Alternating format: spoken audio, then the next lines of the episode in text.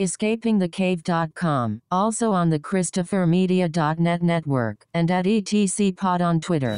My mom says it won't last. Your mom is an alcoholic. Escaping the cave? And I'm getting really sick of guys named Todd. That's Todd. Todzilla. Bitch. Todzilla X-Pod. On a Todzilla Files, welcome to another episode of Escaping the Cave, the Todzilla X Pod. ChristopherMedia.net is the network. You can also hit my website up at uh, escapingthecave.com and Twitter at ETC Pod. Twitter. Twitter. Huh. Just avoid that. There's no reason for you to go over there, really. Got a long episode for you today. Just go ahead and thank me now. Go ahead. You're welcome.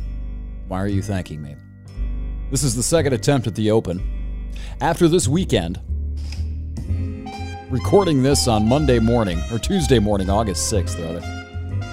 After this weekend,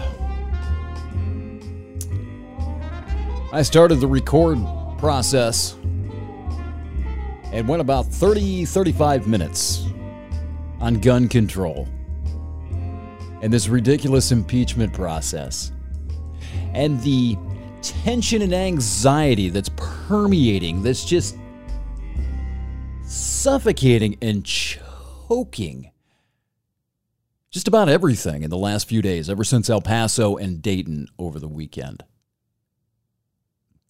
Tied it into the media, the media coverage, the wall to wall media coverage, blowing this to some degree and in some way, shape, or fashion, blowing all of this out of proportion, creating these tensions, these anxieties in almost everyone who has been exposed to it, while, of course, simultaneously ho, ho, ho, providing you the solution. Well, vote for this guy, vote for that guy. You must vote this way to keep this from happening ever again. If you want to end this, you gotta vote. Bullshit. I'm in danger of repeating the mistake. I'm not going to do that. But I will say Uh, these circular gun debate conversations are ridiculous. The height of stupidity to continue to have the same conversations over and over and over again, punctuated, of course, by thoughts and prayers. My thoughts and prayers are with you, El Paso. Oh. This episode, though, the reason that I went so long when I, I, recorded the original open is that this episode that I'm about to present to you, hmm, this audio masterpiece, it directly ties into all of this. And the one thing that I want to keep in mind, the one thing that I want to impress upon you before you embark on this, this journey of a podcast today is that one of the ways, one of the best ways, perhaps, to tell if you're dealing with a propagandist is to investigate whether he is one of the people who is both creating the tension and providing the solution to the tension simultaneously. Is he inflaming you? Is he triggering you? Is he sending you into a fit, a ball of anxiety about the state of the world, of the state of the country, or the threat? And simultaneously offering you the solution. That's some fuckery. you have to be a little more cynical, I'm afraid, a little more skeptical, and not only of the people you disagree with, but also of the people that you do agree with. And one of the reasons that I decided to cut this is that Chris and Rich are going to join me sometime this week. It looks like we're going to record maybe on Wednesday, so probably Thursday, Friday, Saturday, Saturday-ish, toward the end of the week. We're going to dig into all this we tend to go a lot further into politics when I have those guys on than I do typically with myself, and I want to focus more on the propaganda material that I've got. I've got a lot of stuff here, man. Have I said, oh, hey, take a shot? but I'm finding some ties into Jonathan Haidt. I'll get into all this when I get into the podcast, but this is going in a surprising direction as I continue to extract this stuff. For me personally, it's more important to get this stuff out. We can deal with the politics stuff uh, later on uh, with those two. All right, without further ado, just to keep continuity in the podcast, since I had to cut the open, uh, what we're going to talk about here is uh, from Jacques Ellul's propaganda. He's talking about alienation through propaganda. Now, alienation in his context is defined this way to be someone other than yourself.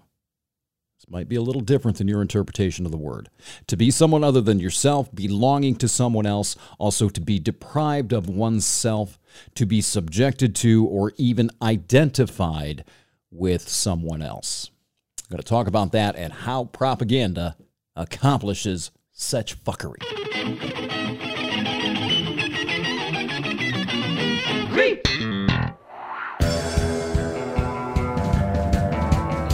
The more I delve into this, and the more I sort of sort it out, suss it out, and prepare it as distilled as I can, which isn't very distilled sometimes, I get that.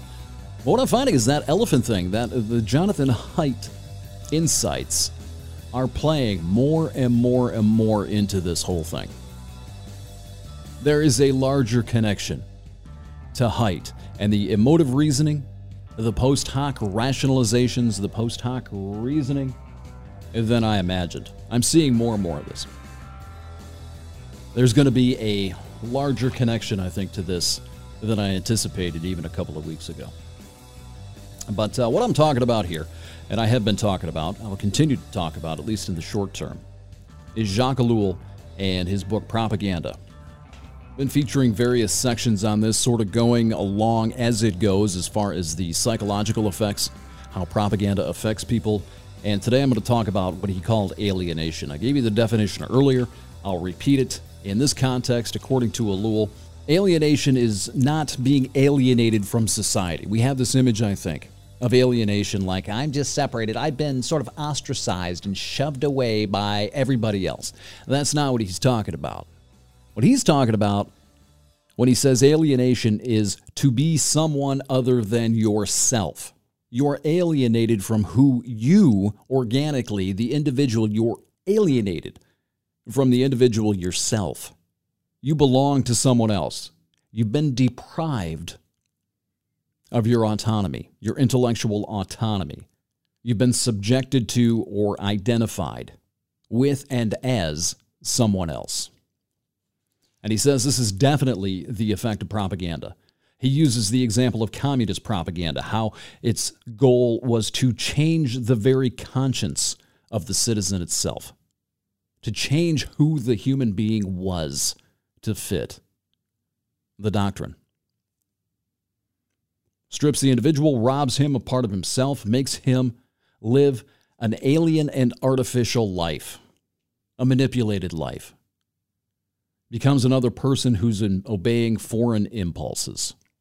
Foreign impulses, external impulses. He obeys somebody else, but you've got to remember, you've got to take this and chisel it in stone somewhere so you always remember this.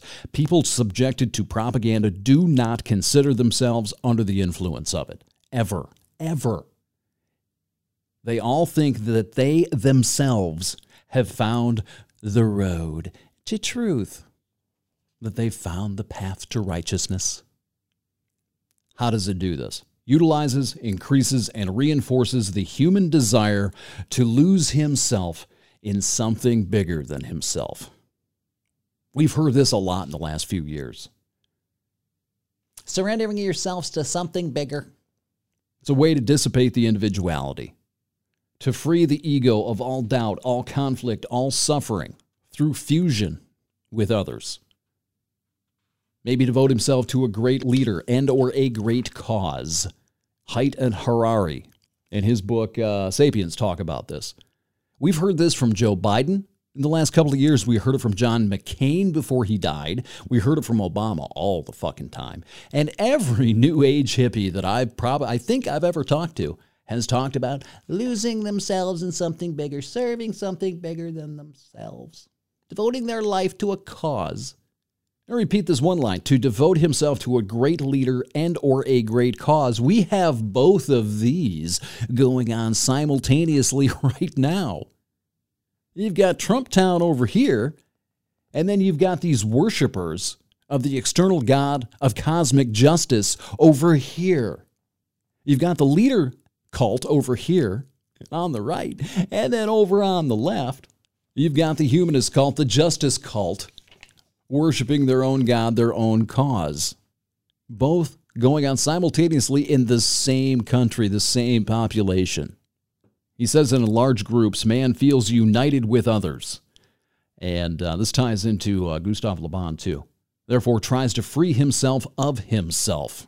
Let me say that again. He tries to free himself of himself by blending in.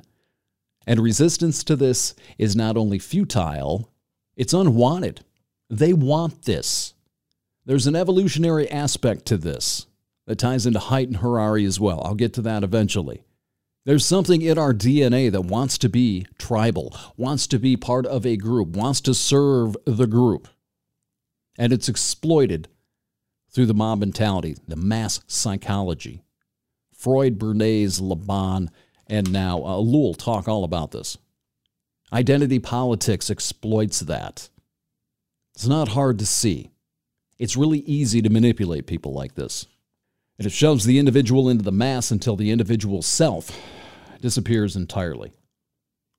Now, what is it specifically that propaganda makes disappear? And he says that it's everything in the nature of critical and personal judgment. That's critical thought. You do not think for yourself anymore. It limits the application of, even the need for actual thought. React according to the doctrine, the stereotypes, the programming. It limits thought by providing ready made, unreal, quote unquote, thoughts and those stereotypes. Ready made. They're provided for you orients the herd toward very limited ends as well, prevents them from using their mind or experimenting on their own. How does it do that? Well, propaganda determines the core from which all thoughts spring and establishes from the beginning a sort of guideline permitting neither criticism, imagination, nor discussion. This is not unlike what Noam Chomsky talked about in manufacturing consent the notion of acceptable boundaries of discussion. The propagandee is allowed only a small deviation from the doctrine, little tiny deviations away from it, but they're always within the general framework. Using Ellul's example, progressives made some variations, quote unquote, variations around the basic propaganda tenets of the Communist Party. But the field, the field of such variations, strictly limited. You're not going to get too far out there in left field or right field. this is repackaging, man. You can put little spins and little variations on the doctrine. But when you dig down deep enough, you get through the rhetorical ostentation, decorating this recycled, regenerated generic thought and idea. They're always the same.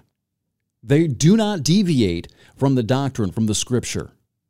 You can reword it all you want. Maybe you can add a few things here and there, but you're never going to get too far away from the core idea, which is always the same. What's mistaken for thought, then, when you have discussions with people who've had their minds hijacked like this and they've become an organism or a cell in this uh, generic organism, when you have conversations like that, what they are mistaking for thought is basically Again, rewording doctrine, deploying Haidt's elephant, Emerson's retained attorney. If I know your sect, I can predict your argument, no matter how cleverly and ostentatiously you reword it.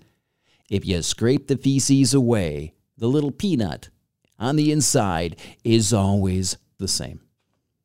It's always a cashew, or maybe an almond, whatever. It doesn't matter what it's wrapped in. It's always the inseminated emotive conclusion. The argumentation is always the post hoc reasoning and rationalization that Haidt talks about. There's a huge tie in here. In fact, I dare say that if you're going to read this book by Ellul, you should also make sure you pick up The Righteous Mind by Haidt. Maybe the happiness hypothesis as well. And because I'm starting to believe, I'm coming to realize actually, that propaganda is basically the hijacking of this element, the taking over of this process. All you have to do is implant the emotive conclusion.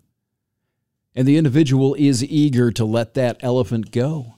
And if you can implant the emotive conclusion, you can let the elephant do the work for you.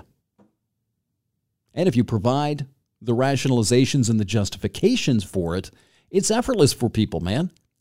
It's easy. It's fucking easy.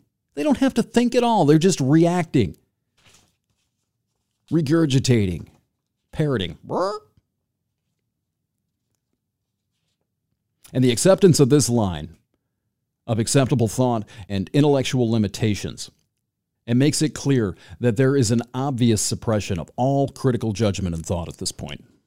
It's a result of the crystallization of thoughts that I talked about, the attitudes and the creations of these realms of the sacred and the related taboos, things you do not criticize.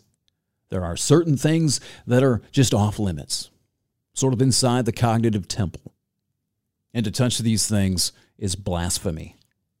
He also says that all individual passion leads to the suppression of all critical thought with regard to the subject of the passion. When you are passionate about something, you're not thinking critically about it. You cannot think critically about something if you're passionate about it. This is obvious. With any kind of thought, with any kind of real thought about that, you can see why this is true.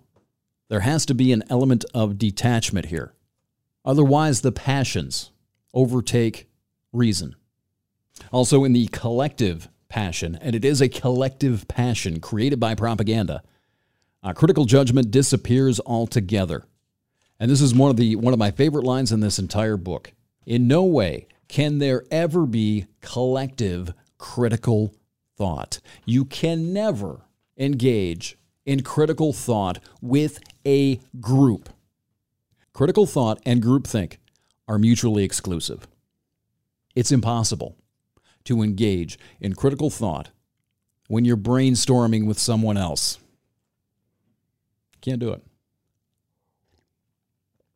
Critical thought is an individual act. At some point, they become incapable of separation, of discernment, meaning the individual can no longer judge for himself because he inescapably relates his thoughts to the entire complex of values and prejudices established by propaganda. He has an operating system. When it comes to politics, they're given ready made value judgments, invested with the power of truth by the number of supporters and the word of so called experts.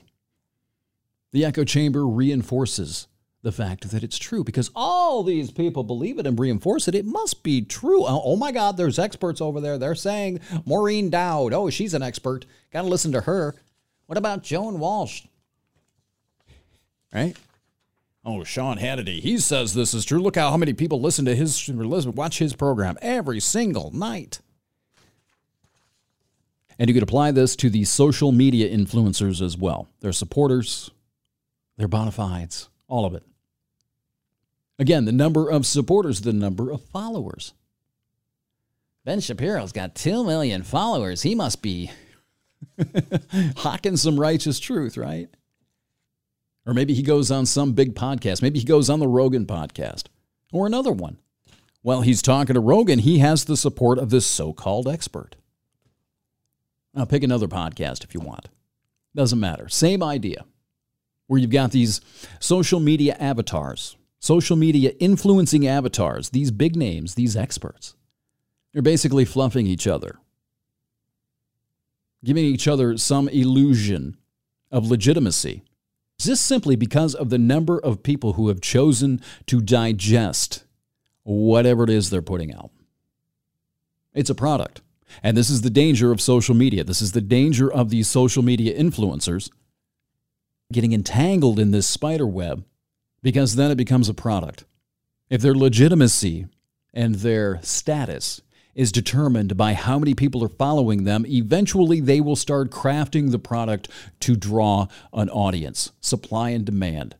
They're going to put anything out there eventually that will attract more people, especially if your followers somehow relates to your Patreon account and how many donations you're getting. Eventually, you're going to start selling your product one way or another.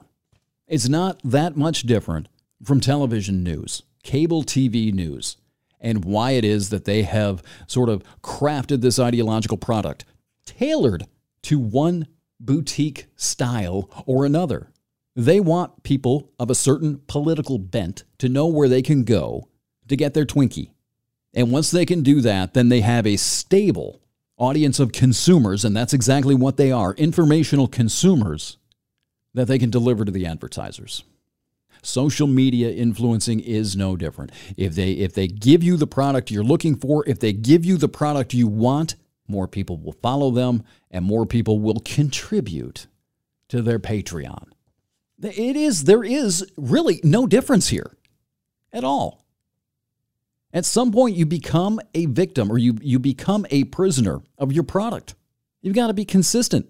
If you think you're going to get a quarter pounder at McDonald's and suddenly all they're all they're selling are Whoppers, what are you going to do? You can't change. You start changing, you're going to lose your base. You're going to lose your audience. You're going to lose your income flow, man. You can't do that. You become a prisoner of the product. I could give you a radio rant here on Freeform Radio. They figured out I had uh, consultants come in and tell me more than once they use the same goddamn analogy.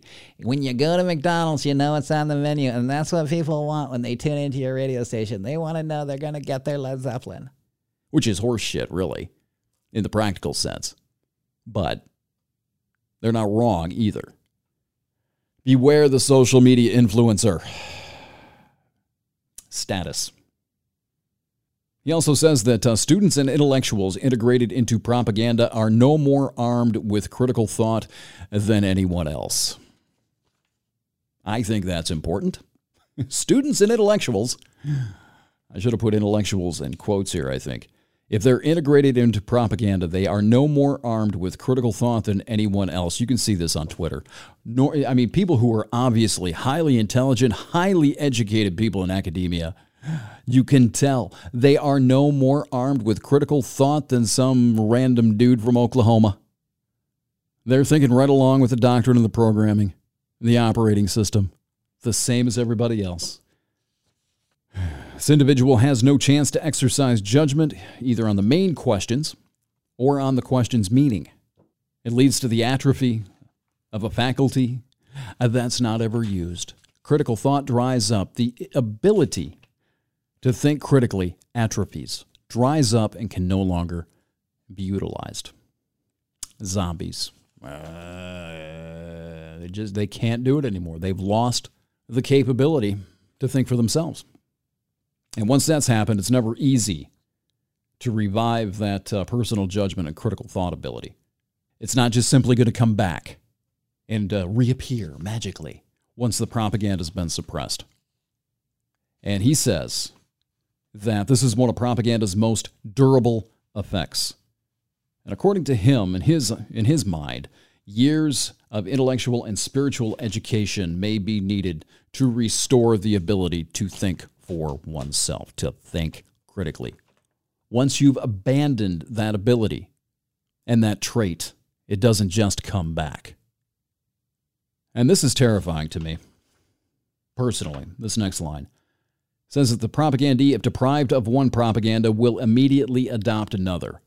It's going to spare him the agony of finding himself alone to interpret some event without a ready made opinion and obliged to judge for himself. I've said before, that terrifies me. I'm going to repeat that.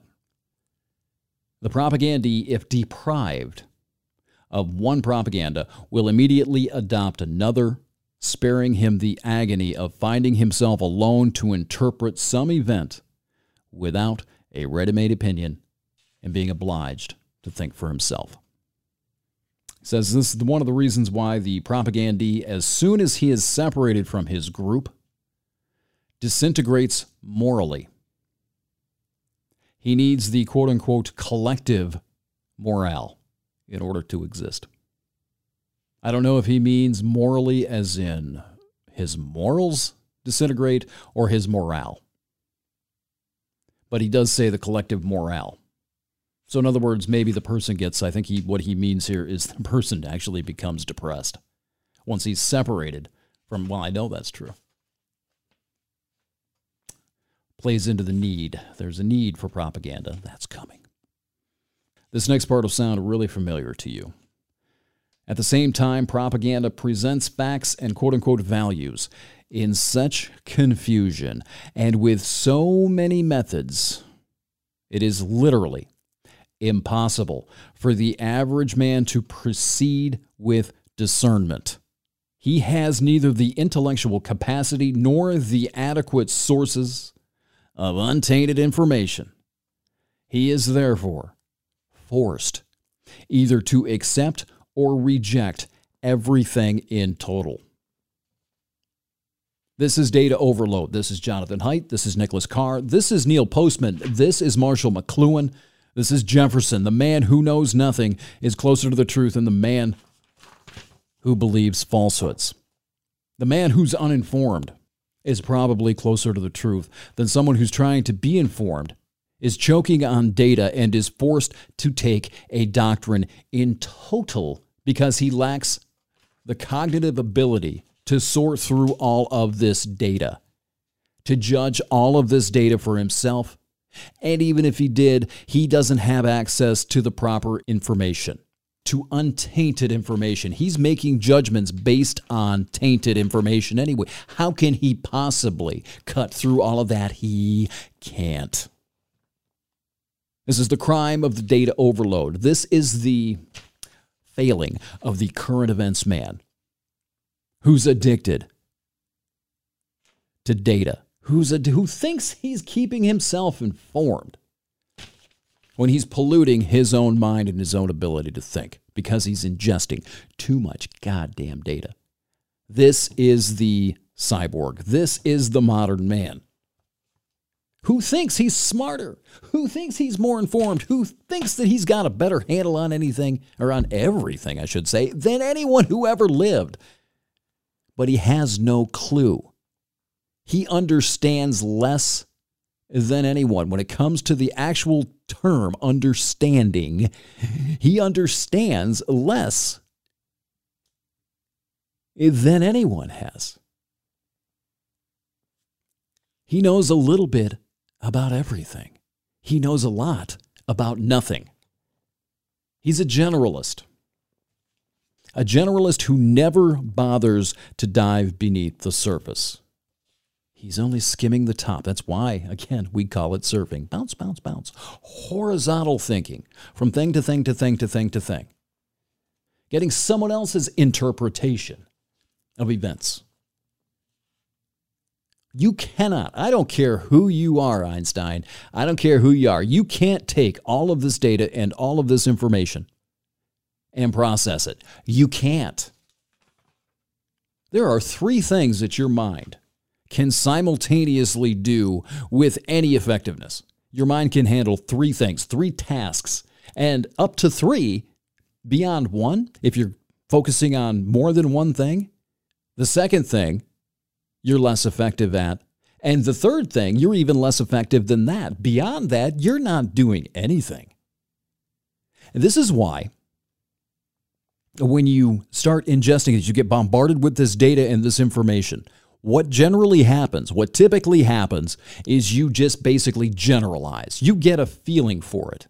Oh, this makes me feel good. I'll keep this. This makes me feel bad. I'll keep that. You don't ingest it. You can't ingest it. You cannot fucking process it. You just attach a feeling to it. Good or bad? I don't know. I don't understand this. You go find something else that's simpler that you can understand, that you can attach one of these binary feelings to. That's what you're doing when you think you're staying informed emotive conclusions. And he says that we thus have reached the same point via different routes. On the one hand, propaganda destroys the critical thought, the ability to critical think. On the other, it presents objectives on which that faculty could not be exercised anyway, and thus renders it useless.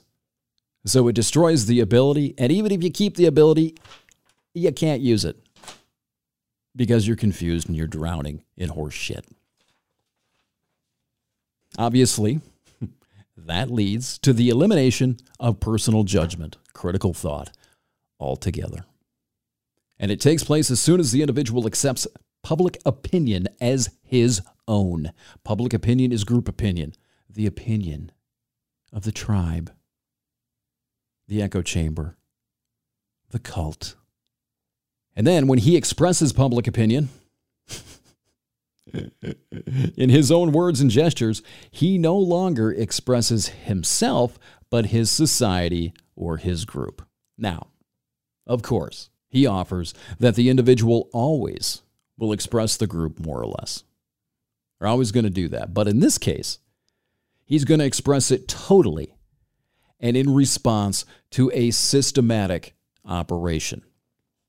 A systematic op- he's been manipulated systematically, scientifically, intentionally in a specific direction. It's done on purpose. Public opinion, when produced by propaganda, is artificial. It is inseminated. It is artificially inseminated. You have no idea whose ejaculate has spawned to life and hijacked your mind. I'm envisioning something from the movie Alien here, except it's in your brain and not your chest. Whatever has happened, whose ever thoughts these are, who's ever ejaculated them into their brain and allowed them to grow and take on a life of their own, they are not. Do you know whose they are? Do you have any idea whose thoughts you're thinking? Edward Bernays has some theories on this. you talk about the shadow government, and it's not a conspiracy. It's the people that put out the planks, the platform, the talking points, the DNC, the RNC, all of it. Do you think children in cages just spontaneously started to be bleeded out on the same day at the same time, all by itself? You've seen the examples of this. If you're liberal, you've seen the examples of this. They've, they've, you've seen the videos where Fox News and these other Republican or conservative outlets will be saying the same thing over and over and over again. Yet, for some fucking reason, you don't notice it when your side does it. There are people who are behind the scenes. This isn't tinfoil shit. There are people behind the scenes crafting these ideas. Do you remember the guy? I wish I could remember his name. God damn it. Uh, he was a guy that worked for the George Bush administration. He was one of these propagandists. Literally was a propagandist who would come up with ways to phrase things to get a visceral reaction out of people, to make things sound better than they were. Like he's the guy, he didn't want it to be called um, an estate tax. He's the guy that suggested Republicans call it a death tax. Do you remember who I'm talking? I can see the guy's face. Ah, these are the folks who are jacking with your skull. And if you think he's the only one, well, he's not. When it comes to this public opinion, this adopted group opinion, there is nothing authentic or organic about it. But it is precisely, precisely this artificial opinion, this inseminated opinion, this artificially inseminated opinion that the individual absorbs. Once he's filled with it, he is no longer expressing his ideas, but those of the group, and with great orgasmic passion at that. In fact, it's a propaganda requirement that he should assert these ideas with fanatical firmness and conviction. We've seen that, right? He absorbs the propaganda's collective judgments like the nourishment, which they have, in fact, become. He expounds them as his own. He takes a passionate and committed stand, and he begins to oppose others as a result of it. I'm going to read this pretty much verbatim, this next line. It says that the propagandist asserts himself at the very moment that he denies his own self without realizing it. When he recites his propaganda lesson and says that he is thinking for himself, when his eyes see nothing and his mouth only produces sounds previously stenciled into his brain, when he says that he is indeed expressing his judgment, then he demonstrates that he no longer thinks at all, ever, and that he doesn't exist as a person. When the propagandee tries to assert himself as a living reality, he demonstrates his total alienation most clearly, for he shows that he can no longer even distinguish between himself and society, his congregation. He has no autonomous identity left. He is then perfectly, perfectly integrated. He is the social group. The congregation is him. There is no intellectual autonomy left. There is nothing in him not of the group. There's no opinion in him that is not the group's opinion. I can think of a hundred of you right now. Your thoughts are homogenous with everyone else in your congregation. You have no original opinion that deviates from that of the group.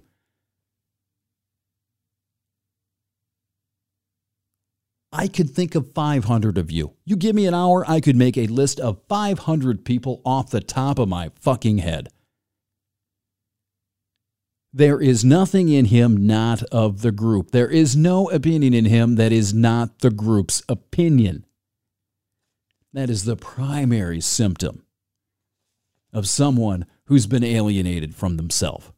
Nobody thinks that alike on anything. No one. If you do, well, there's nothing that I can say that will convince you anyway. Continuing on, he is nothing except what propaganda has taught him. He is merely a channel, but ingests the truths of propaganda and dispenses them with the conviction that is the result of his, of his absence as a person. I love seeing my own shit in print, man. Thoughtless opinions spawn amateur propagandists. Thoughtless opinions spawn amateur propagandists. Let me read it again. He is merely a channel ingesting the truths of propaganda and dispensing them with a conviction that is the result of his absence as a person. You cannot take a single step back to look at events under such conditions. You just can't do it. There can be no distance of any kind between him and propaganda. You cannot step back and look at anything objectively.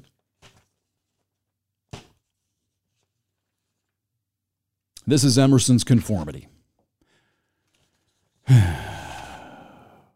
Emerson's conformity, how conformity is a blind man's bluff. It says nothing about you, it's, it says nothing about who you are. Your conformity. You're not a man at this point, you're a fabricant. You're not an autonomous entity at all. Your mind has been hijacked. Your thoughts have been hijacked. You are a drone acting out someone else's ideas and opinions manufactured and inseminated into you intentionally for a specific result. Touched on this a little bit ago. Alienation generally corresponds either to projection into and identification with a hero and leader, uh-huh, or to a fusion with the mass, the group, the mob. A fusion with the mob, becoming a cell in an alien organism. Yet, these two mechanisms are not mutually exclusive. Good example here. When a Hitler youth projected himself into his Fuhrer, he entered by that act into the mass integrated by propaganda. When the Komsomol surrendered to the cult of Stalin's personality, he became part of the mass, a cell in the political education organism and this is important. When the propagandee believes believes to be expressing the highest ideal of personality his his greatest individuality he's at the lowest point of alienation. This is fascism barking that it restored personality to its place of honor. Haidt's got a great quote in his book. I'm not going to read it to you. It's long enough today but he shows that very well through one channel or another, the same alienation is produced by any propaganda. The creation of a hero is just as much the result of propaganda as the integration of an individual into an activated mass and vice versa. The integration of an individual into an activated mass is also just as much the result of propaganda as the creation of a demagogue or hero. Two different results to the same thing. The only thing you're lacking, hippies, with your larger social justice organism as acting as your heartbeat, boom, boom, boom, boom, boom, boom, is the demagogue. And then you're going to be fused, you're going to be injected, inseminated with the hero worship, just the same as Trump Town is now. This reminds me, I said this um, 2013 or 2014. One of the things that I saw early on, Trump isn't just, he, he doesn't exist in a vacuum. He's the natural sort of um, result of teabaggery starting in like what 2009 right and i said i think it was either in 2013 or 2014 i may have said it on the podcast back in 14 five years ago that the only thing that was lacking with the far right was a demagogue. That as soon as they had somebody who could bring it all together, they were going to become incredibly dangerous. well, I never imagined it would be this orange fuck. But clearly, I was right. Now, I'm seeing you fuckers, you hippies, you far left batshit nut jobs, I'm seeing you in exactly the same light. The only thing you need now is a demagogue. Where is it? If it follows the pattern, he's coming soon. Or she is coming soon. And then you're going to be just as fucked up and dangerous. In fact, I think you already are. Because your fanaticism without the demagogue, I think it exceeds where the right was five years ago. I really do. All we need is dueling demagogues. Won't that be fun? Wasn't that something to look forward to? Yay!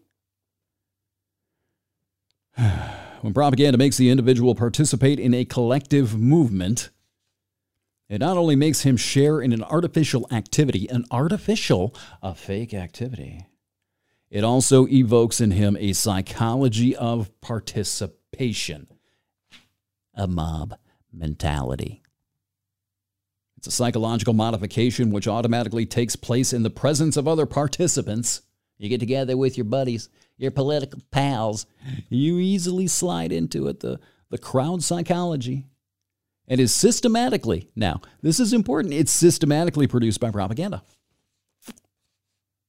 It is the creation of mass psychology, mob mentality, groupthink, the group mind, where the individual psychology, the individual critical thought, the ability to think for oneself is deactivated when it's integrated, when the individual is integrated as a cell into the larger organism, when it becomes part of a crowd.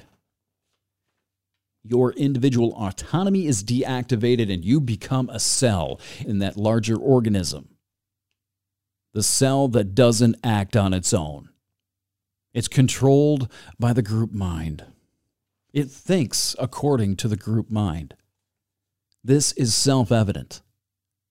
This reminds me of the Bernays quote.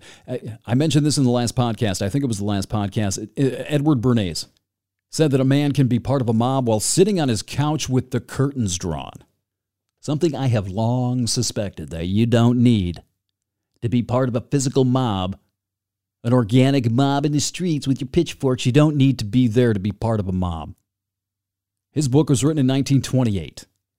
Man can be part of a mob while sitting on his couch with the curtains drawn. He wrote that in 1928. How do you think he'd feel about the internet and social media? Cable TV, TV news. How do you think he'd think about that specifically? What do you think he'd think of 8chan these days? Oh, but I'm thinking by myself. I'm thinking for myself. I just happen to agree all this. Shut the fuck up. In this process of alienation, an individual loses control and submits to external impulses. His personal inclinations and tastes give way to participation in the collective. He's assimilated into the Borg. Resistance is futile. He's no longer a man. He's no longer a man, he's a cell again, and under control of another completely different organism. Then the propagandee finds himself living vicariously through an intermediary. he feels, thinks, and acts through the hero, or is under the guardianship and protection of his living God. The God of social justice, the God of cosmic justice, the external God. Oh, cosmic justice. He accepts being a child, ceases to defend his own interests. Oh, I'm looking at you, you cocked Uncle Toms. He accepts being a child, ceases to defend his own interests. For he knows his hero or his social justice God loves him so. And everything his hero decides is for the propagandees, the Uncle Toms in this case. I'm looking specifically at you fuckers. Everything that the God of social justice decides is for your own good. Hmm. He thus compensates for the rigor of the sacrifices imposed upon him to the bottom of the social totem pole with you, Whitey. Now, of course, you can see the he becomes a child relationship to Donald Trump. Do you see it with the God of cosmic justice, though? Huh? Huh? Huh? Do you see it, Whitey? Huh? Oh, you're right. I am privileged. I'm a white privilege. Got a white male privilege. I'm bad. I'm 30. I'm sorry. I'm sorry for what my grandpa did to me a few 200 years ago. It's my fault. Jesus fucking Christ. In this connection, one can really see alienation, you think. The regression into an infantile state caused by propaganda. I'm thinking of the guy that I went down to fucking uh, Mexico with in 2015. I watched this dude. I've told this story before. Sitting at a hostel in Cancun, he walks up. I'm having a conversation with some chick. She's a lesbian. Not that it matters. But he just walks up, butts into the conversation. I would like to apologize for my entire gender. Regression into an infantile state. It's a funny story.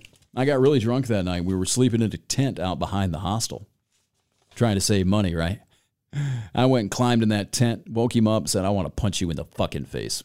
Freaked him the fuck out. He went and found another place to sleep that night. Lost complete complete respect, no dignity whatsoever. None.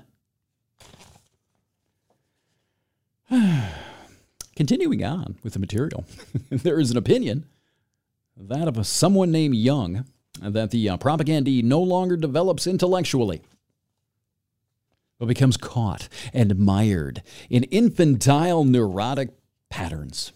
Regression sets in when the individual is submerged in mass psychology, according to that familiar guy, familiar by now, Mr. Stoetzel. He says propaganda destroys all individuality, is capable of creating only a collective personality, and that it is an obstacle to the free development of the personality. Homogeneous thinking, you're a fucking fabricant. You don't know what the fuck you are because you're just like everybody else. Just like everybody else, except for how you package your homogenous thought. Of course, you're in, oh, I'm an individual. Look how I said this there. it's like if you were to take a Bible verse, just rephrasing the verse doesn't make it an individual, doesn't mean you're thinking, just simply because you can rephrase, in the beginning, God created the heavens and the earth. Yeah, dude made this shit first. That's thinking. That's creative. That's that's intellectual activity. Intellectual autonomy. I don't think so. Hmm. This degree of extensive and dramatic alienation is not rare either. In case you thought this was an acute case that he's describing, no. Not extreme, not pathological, Unfortunately, he says this is a common type. Even in the acute state, it's common. Everywhere we find men who pronounce as highly personal truths what they have read in the papers only an hour before. and whose beliefs are merely the result of the powerful propaganda. I'm going to repeat this line because I think we can bring this forth from 1965 to 2019 pretty easily, don't you?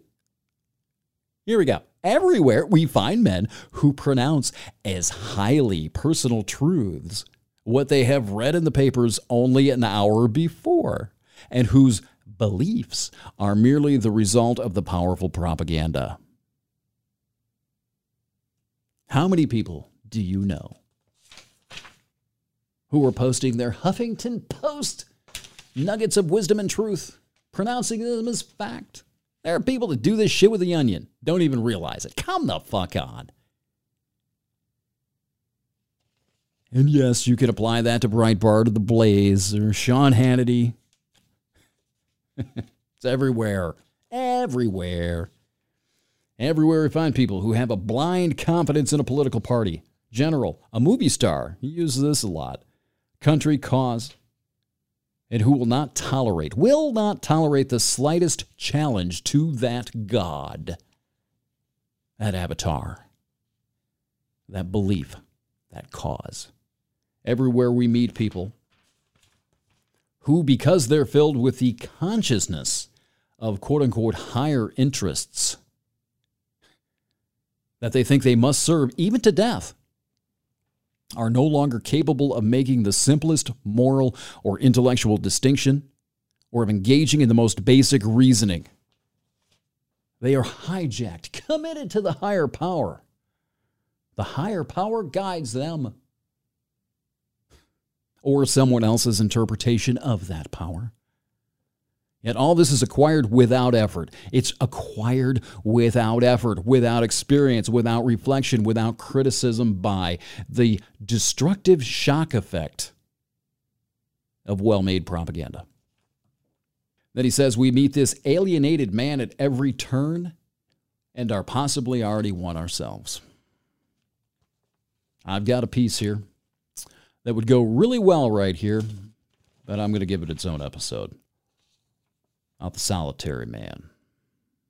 Besides alienation taking place when the rational individual retreats into the irrational collective, there are other forms of alienation as well. These will sound familiar to you. How about the artificial satisfaction of real needs? How about the opposite? The real satisfaction of artificial needs. Oh, I think we're awash in that. Don't you? The second of which, the real satisfaction of artificial uh, needs, he compares to publicity and advertising. But in the first example, propaganda is sometimes spawned from the current sociological situation, thereby giving a man artificial satisfaction for his real needs. says that because man is restless and frustrated, because he understands nothing of the world in which he lives and acts, of course he doesn't, he can't because he's still asked to make very great sacrifices in his life. That's why propaganda develops to soothe his troubled soul. I mean, Joseph Goebbels said explicitly propaganda should reduce frustrations, should artificially resolve real problems, artificially resolve real problems, announce future frustrations as well, frustrations to come when they can't be avoided, so on and so forth satisfies these needs, but with the illusion of fake satisfaction. Provides explanations for the world, yes, but they're deceitfully spun and irrational. Reassures, excites, or outrages him. Provides explanations. They did it. The bad man did it. These bad people are doing this. Can make him tremble with fear of some biological warfare that never did exist or make him believe in the peaceful intentions of countries that have no desire for peace. Liberating the Iraqi people. Weapons of mass destruction. This also provides reasons for the sacrifices demanded of him, but they'll never be the real reasons. He uses the example of 1914 with World War I, how people were called upon to lay down their lives for their country, but the propaganda remained silent on the war's economic causes for which these people certainly would not have fought. I think we can uh, safely apply this to the Iraq War as well. Propaganda satisfies man's needs for release and certainty. Release and certainty. Eases tensions, compensates for frustrations. Eases tensions and compensates for frustrations. This brings me to what was going on this weekend. Tensions and compensates for frustrations. One of the roles of propaganda, but it does so with purely artificial means. For example, the example he uses is a worker, a, a laborer. Given his actual economic situation, uh, would feel frustrated, alienated, exploited. Propaganda, if done well, alleviates him by making him oblivious of his frustrations and his uh, alienation, and by calming and satisfying him. You can see this at work. Probably, if you think back to the 1950s, propaganda here, but it's still at work today. You can see it in advertising. You can see it all over television, man. How you need this, how you need that, the, the image of success, what you're striving for, what your life is supposed to mean as you go to work 50 hours a week to pay bills, wash, rinse, repeat. There are, hmm, I could go in a very significant direction here. Actually, there's more on this coming. How it makes people oblivious to, to frustrations and alienation basically anesthetizes their tensions, their cognitive dissonance about what they want out of life and where it's going and what they're doing with it. Also, when he's subjected to the abnormal conditions of, say, a big city, a battlefield, has reasons to feel tense, to feel fearful, and out of sorts. He says that propaganda adjusts him to these conditions and resolves his conflicts artificially, psychologically, without changing his situation in the least. And he says that is an element of propaganda that is particularly pernicious, vile. Says that, of course, it seems like a cure, but it's like the cure that would heal the liver of an alcoholic in such a way that he would continue to get drunk without feeling pain in his liver. Propaganda's artificial and unreal answers for modern man's psychological suffering are precisely of that kind. They allow him to continue living abnormally under the conditions in which society has placed him. This isn't natural. This isn't the natural state of man. There are going to be psychological frictions there. And propaganda is very useful for numbing that suppresses the warning signals that his anxieties, his maladjustments, his rebellions, and demands once supplied for him. I have talked about this for 10 years. I know exactly what the fuck he's talking about. I don't need a fucking book to talk on this. I've been doing this since 2007. 12 years. I called it the splinter in the mind. I called it the voice. These psychological maladies. I've experienced this firsthand. These are the things that drove me basically out of radio and out onto the road. These are the things that you can blame for me sitting in your eardrum, sitting in your headphones right now. I understand this stuff perfectly fucking well. And it's probably why I think that I am uh, more sensitive to this stuff than most people. Again, I could spend a month I'm talking about this. I've tried it on the other podcast. I tried it a few different times. But the problem is, is that most of you don't have a frame of reference here. But if you understand that last line, where's it at? But if you understand that last line, how propaganda suppresses the warning signals that his anxieties, maladjustments, rebellions, and demands once supplied. If you understand the idea behind unreal answers for modern man's psychological suffering, allowing him to continue to live abnormally under the conditions in which society has placed him. If that resonates with you, good. Good for you. If there's any young people out there who are under the age, I don't know, 35, that's young to me. That probably makes a whole hell of a lot more sense than it does to older people. Follow it. You're not wrong there. I promise.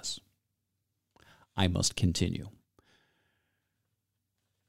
Beyond that, he says that uh, modern man deeply craves friendship, confidence, close personal relationships. And this gives value and effectiveness to the technique of propaganda by personal relationships. the personal relationships that come with being part of propaganda's group, the larger organism. Because people are plunged into a world of competition, of hostility, and anonymity. And this opens a door because he needs someone whom he can trust completely. He needs real friendship and someone to whom he can mean something in return. Meaning. These things he says are hard to find in daily life. In 1965, I. oh. In online existence, I would say they may be almost impossible to find. But apparently, confidence in a leader, a hero, a movie star, or a TV personality was much more satisfying to him. This is going to sound archaic. I'm leaving it in here for a reason. He says television, for example, creates feelings of friendships, a new intimacy, and thus fully satisfies those needs. But such satisfactions are pure illusion, fallacious fantasy, he says. There is no true friendship of any kind between the TV quote unquote personality and the viewer who feels that personality to be his friend. He says this is a typically mendacious satisfaction of a genuine need, typically fake, deceptive satisfaction of a genuine need. He's talking about television. This was 1965. Do you suppose? Do you suppose? In 2019, these digital friendships, these digital relationships, that we seem to indulge in online all the fucking time. These digital friendships are not quite the same thing as the organic ones. Hmm? What about uh, social media influencers? Huh? The illusion that you're part of a community. The illusion when your your social media influencer interacts with you. Oh, are you friends with him now? Are you getting the illusion of friendship? Of course you are. Creation of online avatars, man fake digital renditions of ourselves.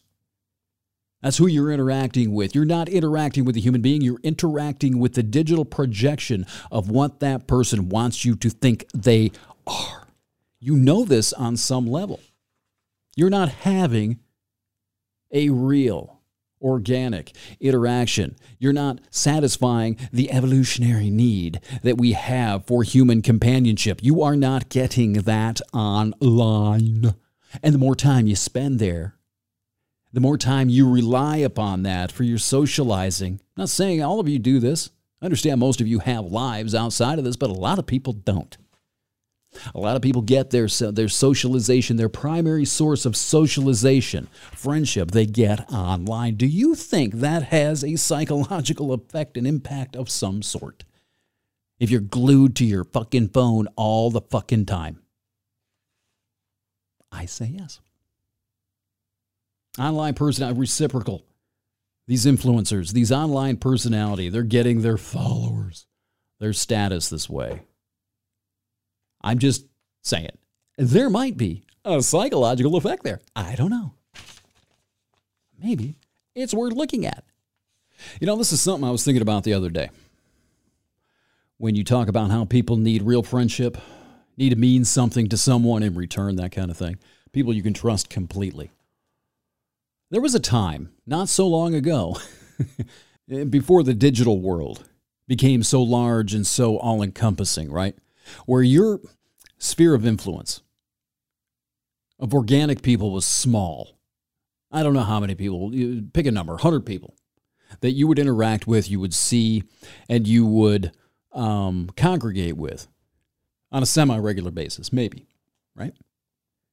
So, with these 100 people, you had a feeling, a real feeling, that you were significant in some way to these 100 people. What happens when that sphere is expanded globally? How insignificant in relation to how we evolved inside of a community, inside of a family unit, inside of a circle of organic friends that we actually laid eyes upon occasionally. How does that affect us? How does that make us feel in relation? Where we've gone from one of a hundred to one in a billion, do you suppose that has some psychological effect of making people feel less significant, even though they can reach more people and be part of a larger group now? Would that have some effect, some negative effect in giving people a sense of meaninglessness? It's worth thinking about. these days.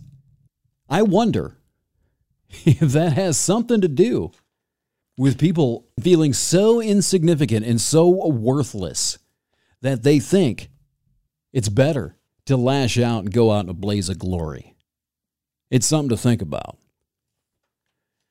Continuing on, he says propaganda also creates these artificial needs. This is the flip side of the coin, going from uh, artificial solutions to real needs to creating artificial needs themselves. This is propaganda creates political conflicts that would never arise by themselves, but for which public opinion will then demand a solution. this sounds familiar, doesn't it? It arouses in us an increase of certain desires, prejudices, and quote unquote needs, which were by no means necessary to begin with. It manufactures new needs that were not there before. They become so only as a result of propaganda, which here plays the same role as advertising. Beyond that, propaganda is also helped by advertising, which gives certain twists and manipulations to individual drives. There's a horrific book called Lovemarks that talks about advertising. I've mentioned The Century of the Self as well.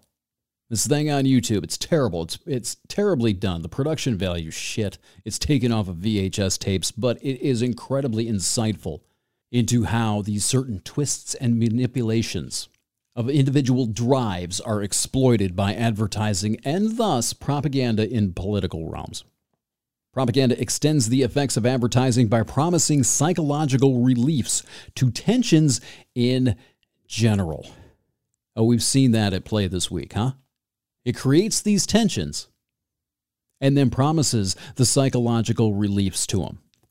It's pumped these images of these shootings into your homes, into your phones. It's wound you up. It's created these tensions that the world is a terrible place, despite the fact that 30 people out of 320 million were killed this weekend. You now, I've seen this, you now are afraid to go to the store you now are afraid to go to church because of all these shootings. Oh my God, I don't feel safe anywhere. We've seen this repeatedly.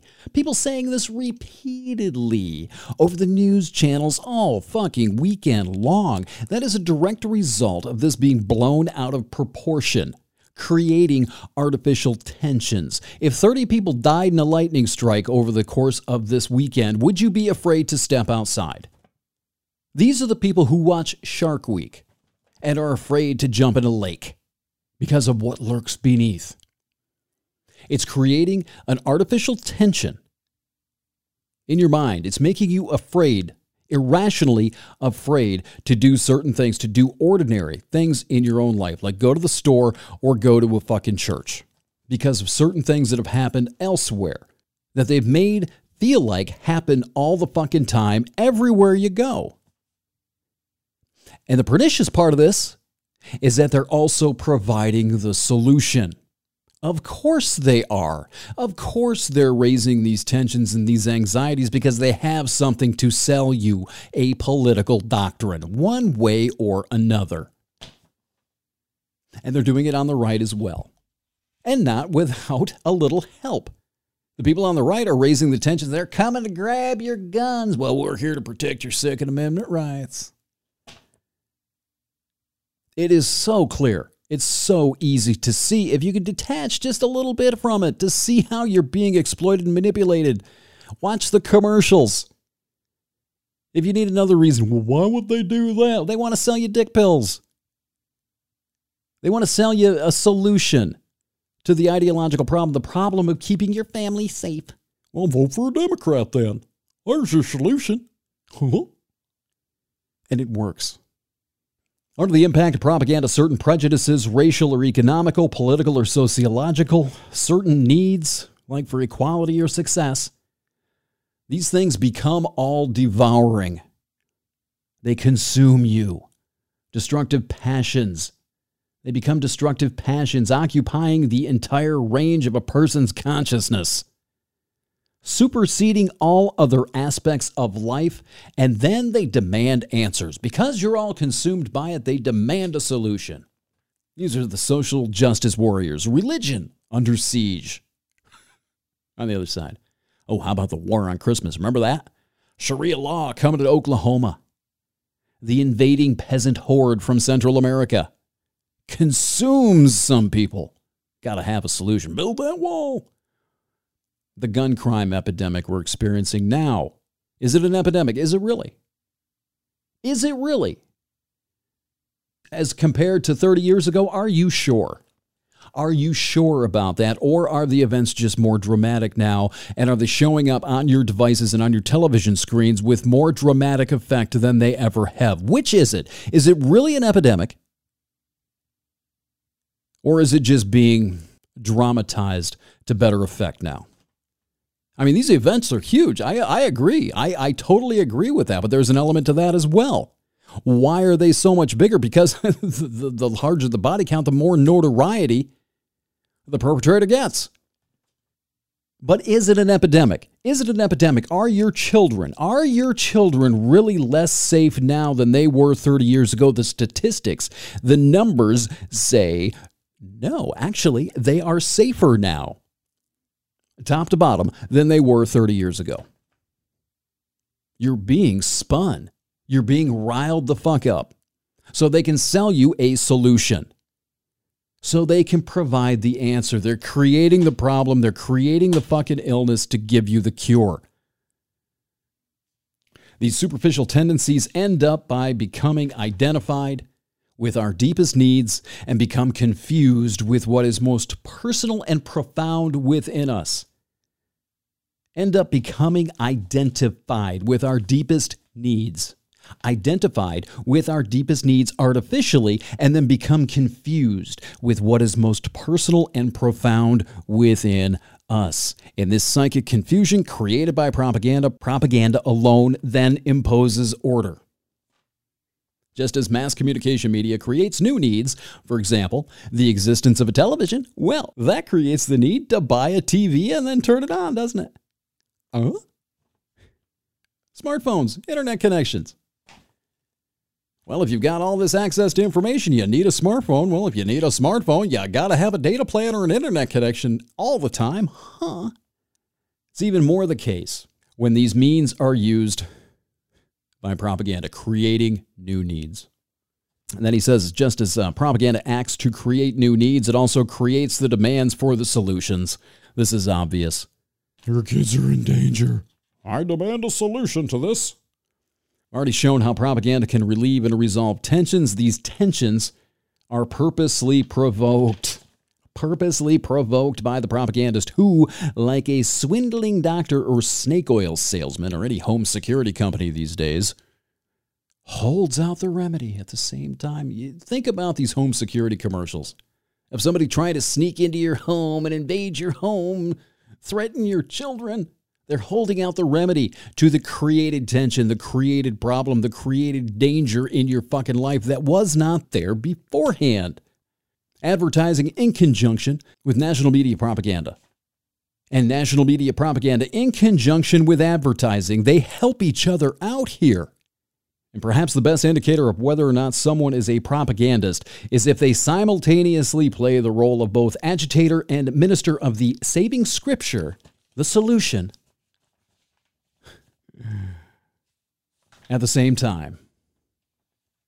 If the propagandist has provided a particular tension, it may have been simply to lead the individual to accept a particular cure, to demand some suitable action from the propagandist viewpoint, and to submit to a system that will alleviate the tension. Create the tension so you'll submit to a system that will alleviate the concocted tension. The old advertising trick of manufacturing the need to sell your solution. The propagandist plops the person into a fabricated rhetorical universe of artificially created political needs, needs that are artificial, even if, even if, even if they're still artificial, even if their roots were once completely genuine. They don't make the shit up completely. Not completely. There may be genu- genuine needs there. This is Goebbels again. They use facts, they use real information. There were shootings. These are not made up. These are not, you know, false flags. These things actually happened. But they've been exploited, they've been spun to overinflate the tension created by them so they can sell you a solution to them. He uses the example of creating class consciousness in the proletariat. Remember, 1965 Soviet Union. And he said the, pro- the uh, propaganda added a corresponding tension to the workers' misery, the proletariat's misery, concocting an equality complex. Oh, this is great. They concocted in the old Soviet Union an equality complex, adding another dimension to all the natural demands of the have nots. They had real problems, but then they created an equality complex to add another tension to it so they could, yeah.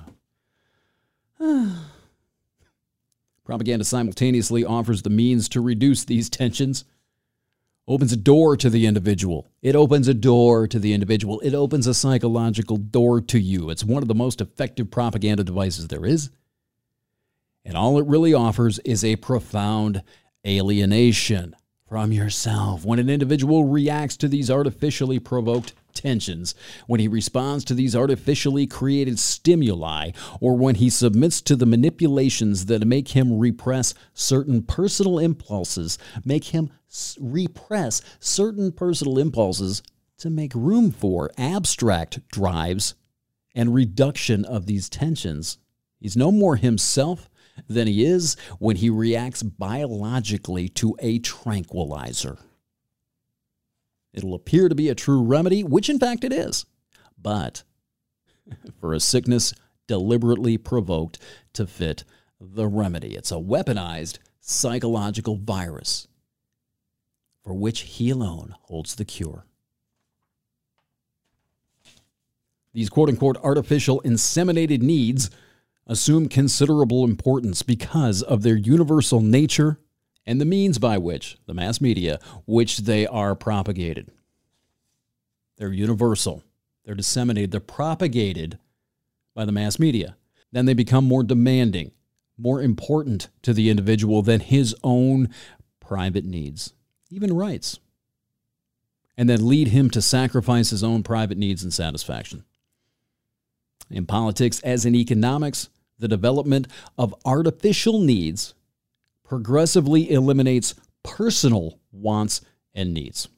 One's actual own self interest is substituted, substituted for by these artificial needs.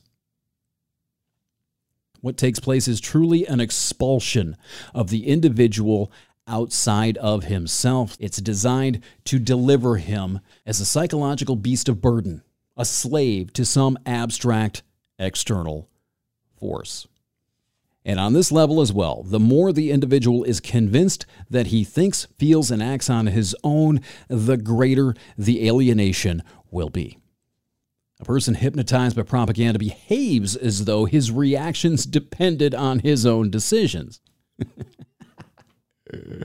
he obeys, he trembles with fear, he flies into triggered outrage, metaphorically expands or contracts on command. Yes, he does. But nothing in this obedience to him feels passive or automatic.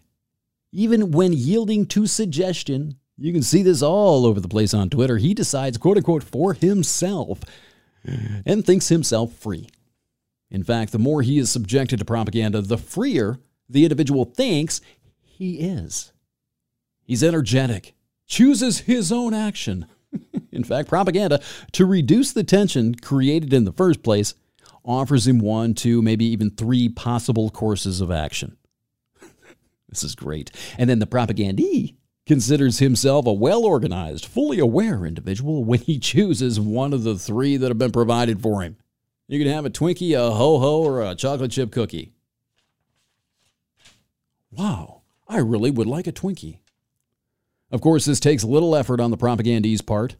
the propagandee does not need any energy, really, uh, to make his choice for that decision. Corresponds with his group. Yes, it does. Corresponds with the group, with suggestion, and with sociological forces. Corresponds with the larger organism. Under the influence of propaganda, he always takes the easy way. He always takes the path of least resistance, even while coasting downhill. He claims he is climbing uphill and performing a personal heroic act. Oh, yes, he does. Propaganda has aroused his energy, his personality, and sense of responsibility, or rather, their verbal images, their projections, because these forces themselves were long ago destroyed by propaganda. His energy, personality, and sense of responsibility, sense of personal responsibility, personality were long ago destroyed by propaganda and replaced with something else. This duplicity, Ellul says, is propaganda's most destructive act. The destruction of the individual, the destruction of intellectual autonomy, personal autonomy, destruction of the individual itself, and replaced with something else. He calls that propaganda's most destructive act and says it leads us to consider next propaganda's effect of psychic dissociation. It gets worse. Because now that you've been replaced, now that you have been inseminated with somebody else's agenda, propaganda thoughts, opinions, however you want to look at it, then you can suddenly be triggered to act against your own value system. Creepy, isn't it? I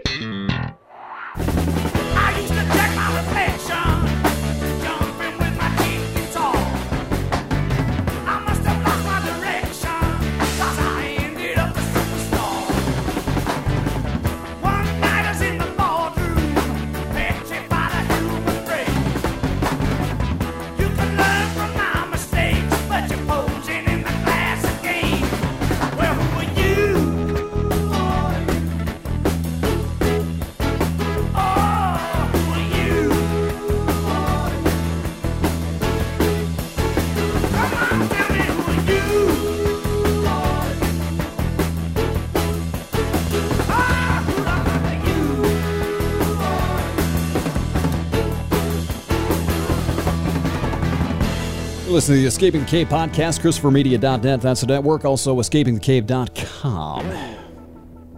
At ETC Pod at Twitter, too. Did you catch that? Huh? Did you catch that? Did you listen to what I just played? Did you catch it? Oh, you're welcome. If you didn't, you're SOL. I'm not going to explain it to you. I am not. Anyway.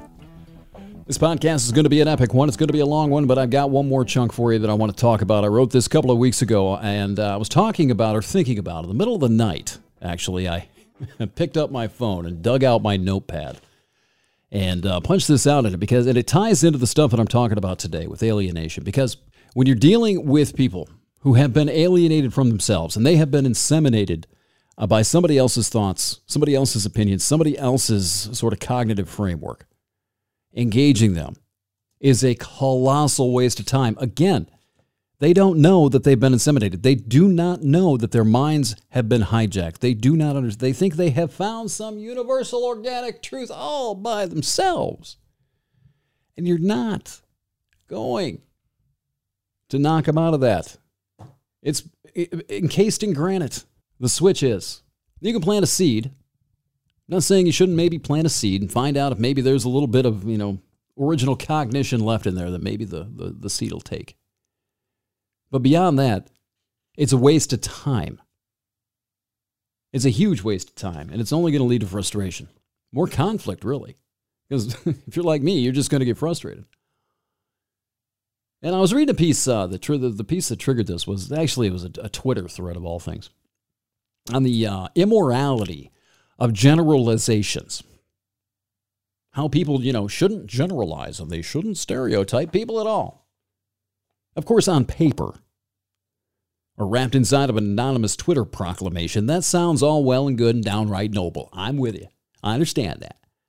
Uh, But once the fart smells drift away, what remains reeks of one of those shoulds that's on par with the utopian dream world. You shouldn't generalize. Really? Are you sure about that? In this day and age, are you sure? Are you absolutely positive? Look, we generalize. We do as people. We stereotype. That's why propaganda stereotypes are so effective. We're prone to that anyway. It's how we evolved. We all do it because no one, not me, not you, not anyone, has the time or the interest engaging in 7 billion cases of personal, special, individualized nuance. Nobody has the time or patience for that or the ability to do it.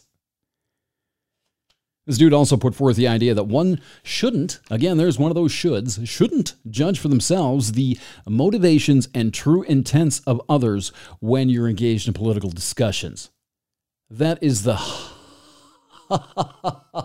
height, height of ridiculous, ostentatious self righteousness itself.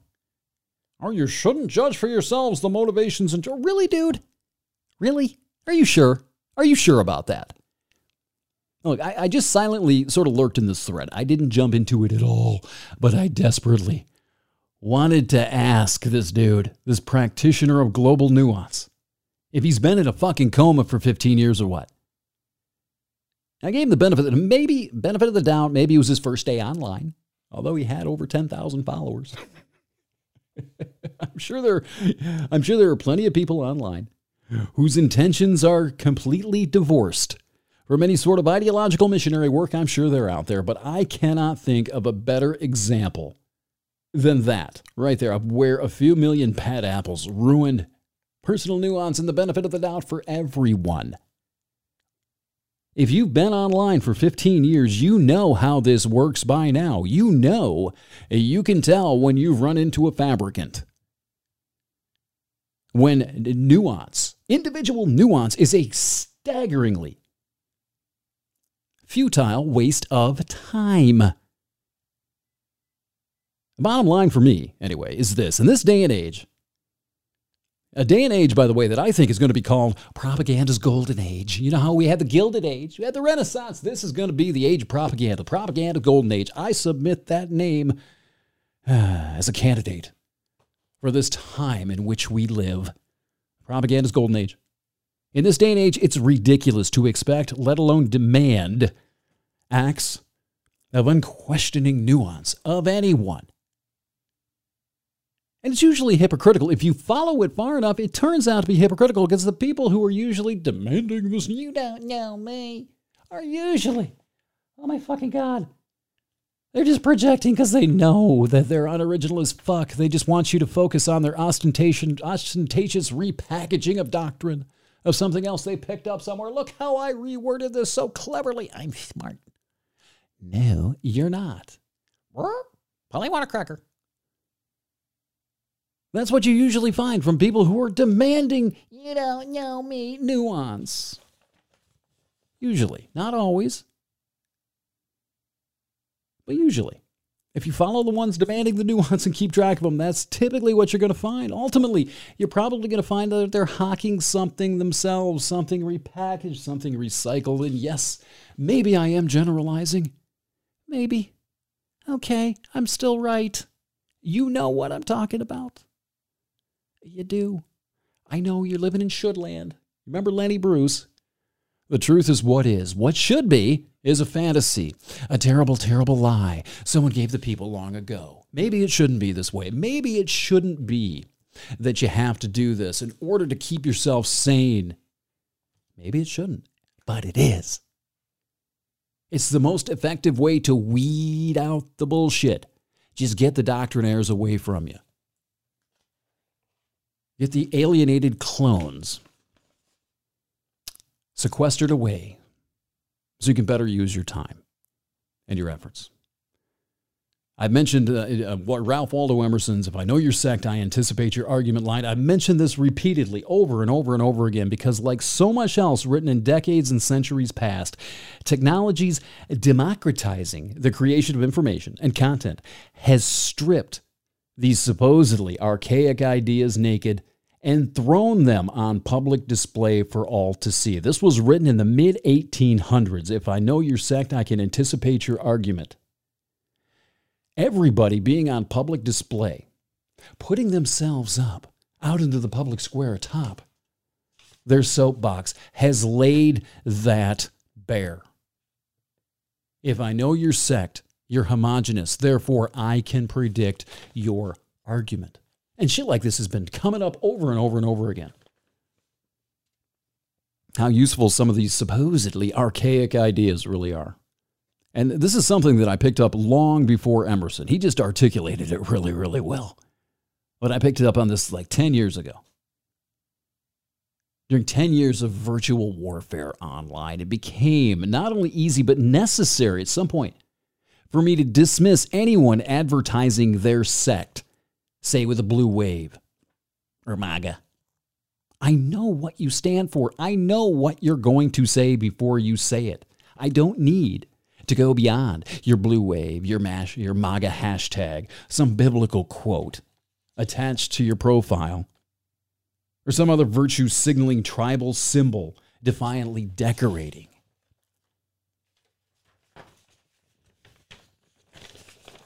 Your digital representation of yourself. By now, I know what I'm getting, and unless you're drunk on nuance or flat out stupid, so do you. You know what you're getting from people from these tribalized folks. You know exactly what you're getting. You know what the ideas are. It doesn't matter, really, honestly, it doesn't matter how they repackage it. You know the fundamental argumentation before you engage in it because the propaganda long ago rendered their group's homogenous thought predictable. If they are willing to brand themselves, I personally am more than happy to let them do it. The only mystery, the only drama involved, the only thing being learned is how these intellectual fabricants spice their generic brand word soup. That's it. Of course, these modern day virtual know, text orators believe themselves to be engaged in the finest tradition of debate and discourse. Yes, they do. To them, their inseminated thoughts are organic and original truth bombs, independently crafted from the wisdom they acquired from hours of research at the University of HuffPo, Blaze Community College, or St. Jezebel's School for the Mentally Challenged. We've gone over this today. Of course, they think they've gotten to this truth hmm, organically. Uh, they haven't.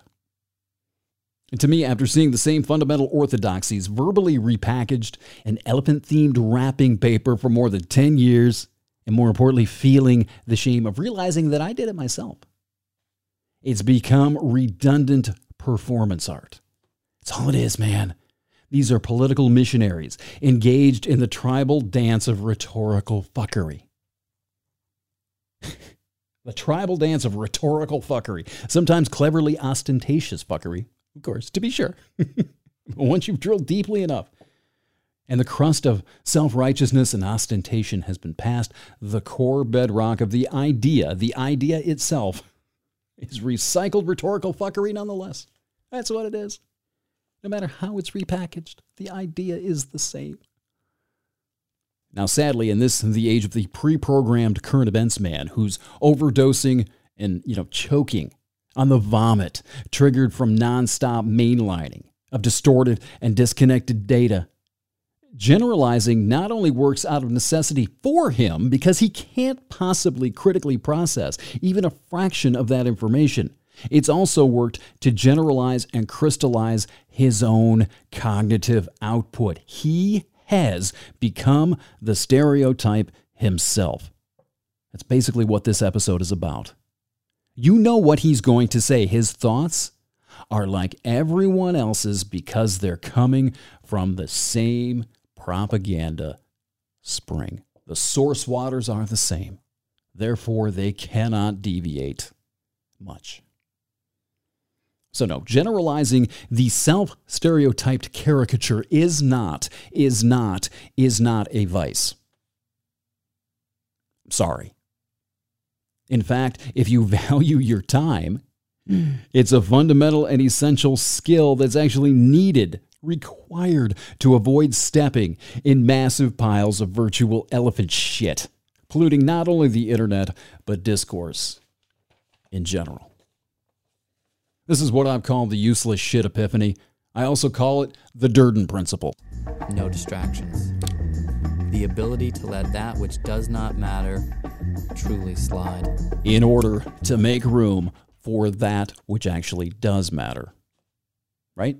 Letting fabricants hijack your precious time and valuable attention robs you of engaging in your own thoughts or the thoughts of, you know, people who are actually thinking, actual organic human beings. Those seekers who actually matter, those looking for real answers, those asking real questions, and asking the right ones at that. You're literally giving political frauds and intellectual imposters the deed to part of your life. You're letting them reside on your couch. You're giving them a key to the front door and letting them come in and hijack life whenever the fuck they feel like it. Think about that.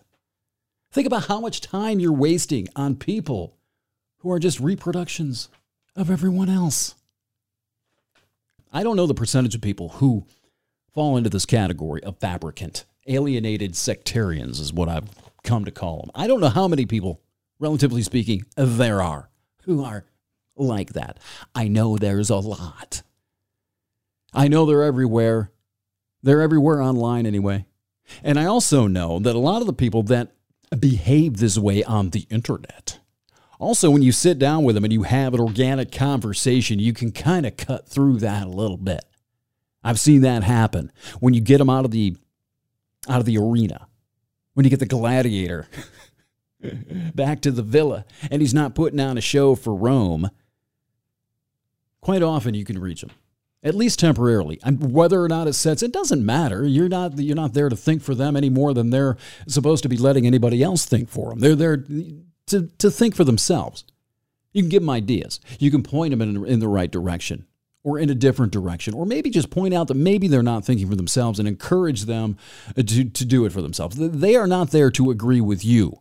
And I want to make very clear, I want to make this abundantly clear that I'm not looking to convince people of anything, to agree with me on a certain issue. All I want, the only fucking thing I want, is for people to think for themselves. If they come to a separate conclusion, a different conclusion that I personally uh, disagree with, fine.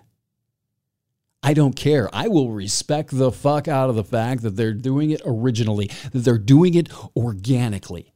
And you know what? I'll probably will listen to that. But I'm sure as fuck not going to be listening to anyone just regurgitating the same shit over and over again. If you if I see you online and I look at your little fucking profile and it says that you're a proud Democrat or a proud liberal or part of the resistance or MAGA, or any, I'm not going to listen to a goddamn thing you say. I am not going to pay attention to anything you have to say. In fact, that has become the very first thing that I look at. Whenever I see some screed online, some proclamation online, the first thing I look at is whether you have self stereotyped yourself by decorating your profile with these cliche billboards, these virtue signaling billboards advertising your inseminated beliefs. If you have that, if you've done that, you are useless to me. You are useless to everyone outside of the mob. You are a cell a cell in another organism. You are no longer your own human being. You are no longer an autonomous individual thinking for yourself. Therefore, you are irrelevant to me. And quite honestly, everyone else. You don't matter. You've been assimilated. You've been Borged. You've been Borged. You've been Borged. Congratulations. I hope that was your dream as a child. If it was, Way to go.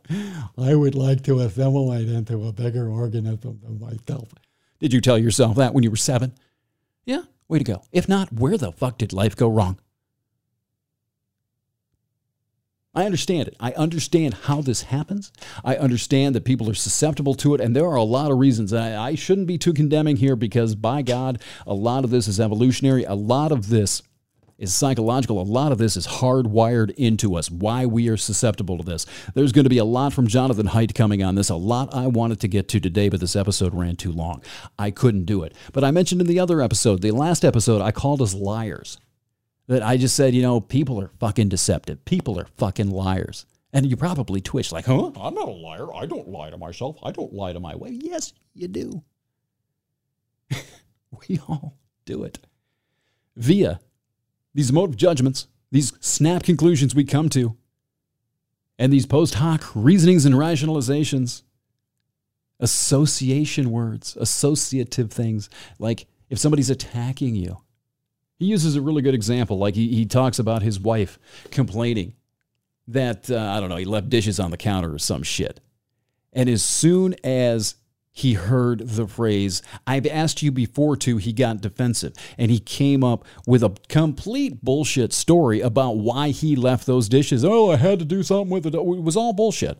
It was all bullshit. And it came out of his mouth before he realized what was happening. It's the automatic, it's the inner attorney that, that's there, almost like a PR agent, to make you look good, to justify your behaviors, self justification. Self justification, self justification, self justification. It leads to deception. And half the time, most of the time, I dare say, because he does, we don't even realize we're doing it. We're so good at it that we still think we're being honest about it while we're doing it. We're bold faced liars. We're so good at this that we can convince ourselves that we're being honest while we're fucking lying. This is the mechanism. This is the mechanism that propaganda uses to hijack us. Hacking our own minds, hacking the back door in the firewall, using emotive judgments and post hoc reasoning and rationalization as a Trojan horse to inseminate these emotive judgments into our mind and letting the natural process take over for us. In some sense, in some weird sense, if you're if you're if you've been propagandized and you are a propagandee, you are Sarah Huckabee Sanders. You have the uh, yeah the policy in place, the point of view, the perspective on which direction to go, and you let the elephant take over to reinforce and promote said policy put forth from the quote unquote White House. Sarah Huckabee Sanders, all these press secretaries that you hate should terrify you because, in some way, they are a mirror of this process.